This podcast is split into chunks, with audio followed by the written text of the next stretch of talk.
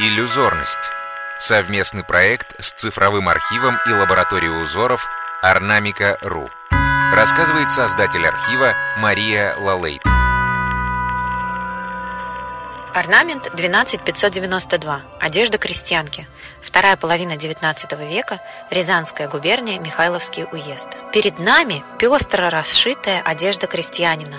Рубаха и передник. Одежда сшита из домотканых холщовых и шерстяных тканей, с включением мишурного галуна, кумачи и шелковых лент. Все богато украшено вышивкой. Узор оформления костюма построен на сочетании геометрических узоров, вертикальных и горизонтальных цветных полос. Узор соответствует прямым линиям кроя одежды. Горизонтальные полосы красного, желтого, синего цветов. На красных полосах яркие синие, белые и желтые S-образные элементы. В результате получается густой, радужный, очень жизнерадостный орнамент. Рубаха и передник дополнялись шушпаном, холщовым кафтаном и вместе являются примером многослойной одежды, характерной для южных губерний России.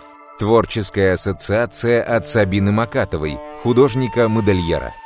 Вспомнил сразу наши лекции и пары по истории моды в Косыгино. Вообще, в принципе, русский костюм очень богатый и на узоры, до того, как внедрилась в нашу жизнь европейская мода, то можно обратить внимание на данный орнамент, он очень красивый, им нужно вдохновляться, чем я сейчас и занимаюсь. И вспоминается сразу коллекция Ив Лорана 1976 года, которая была посвящена полностью русскому костюму, и он считал эту, эту коллекцию самой красивой из всех, которые он сделал. И после этой коллекции многие европейские дизайнеры обратили внимание на русский костюм, в котором есть изобилие узора, орнамента, и вообще он, в принципе, очень богатый. Поэтому я считаю, что данный узор и по цвету, и опять-таки он несет в себе историю, и еще я вспоминаю сезоны Дягилева, Поя Пуаре, Шанель, которые все они обращались к русскому костюму, и я думаю, что вдохновлялись и орнаментом, и узором, и вообще, в принципе,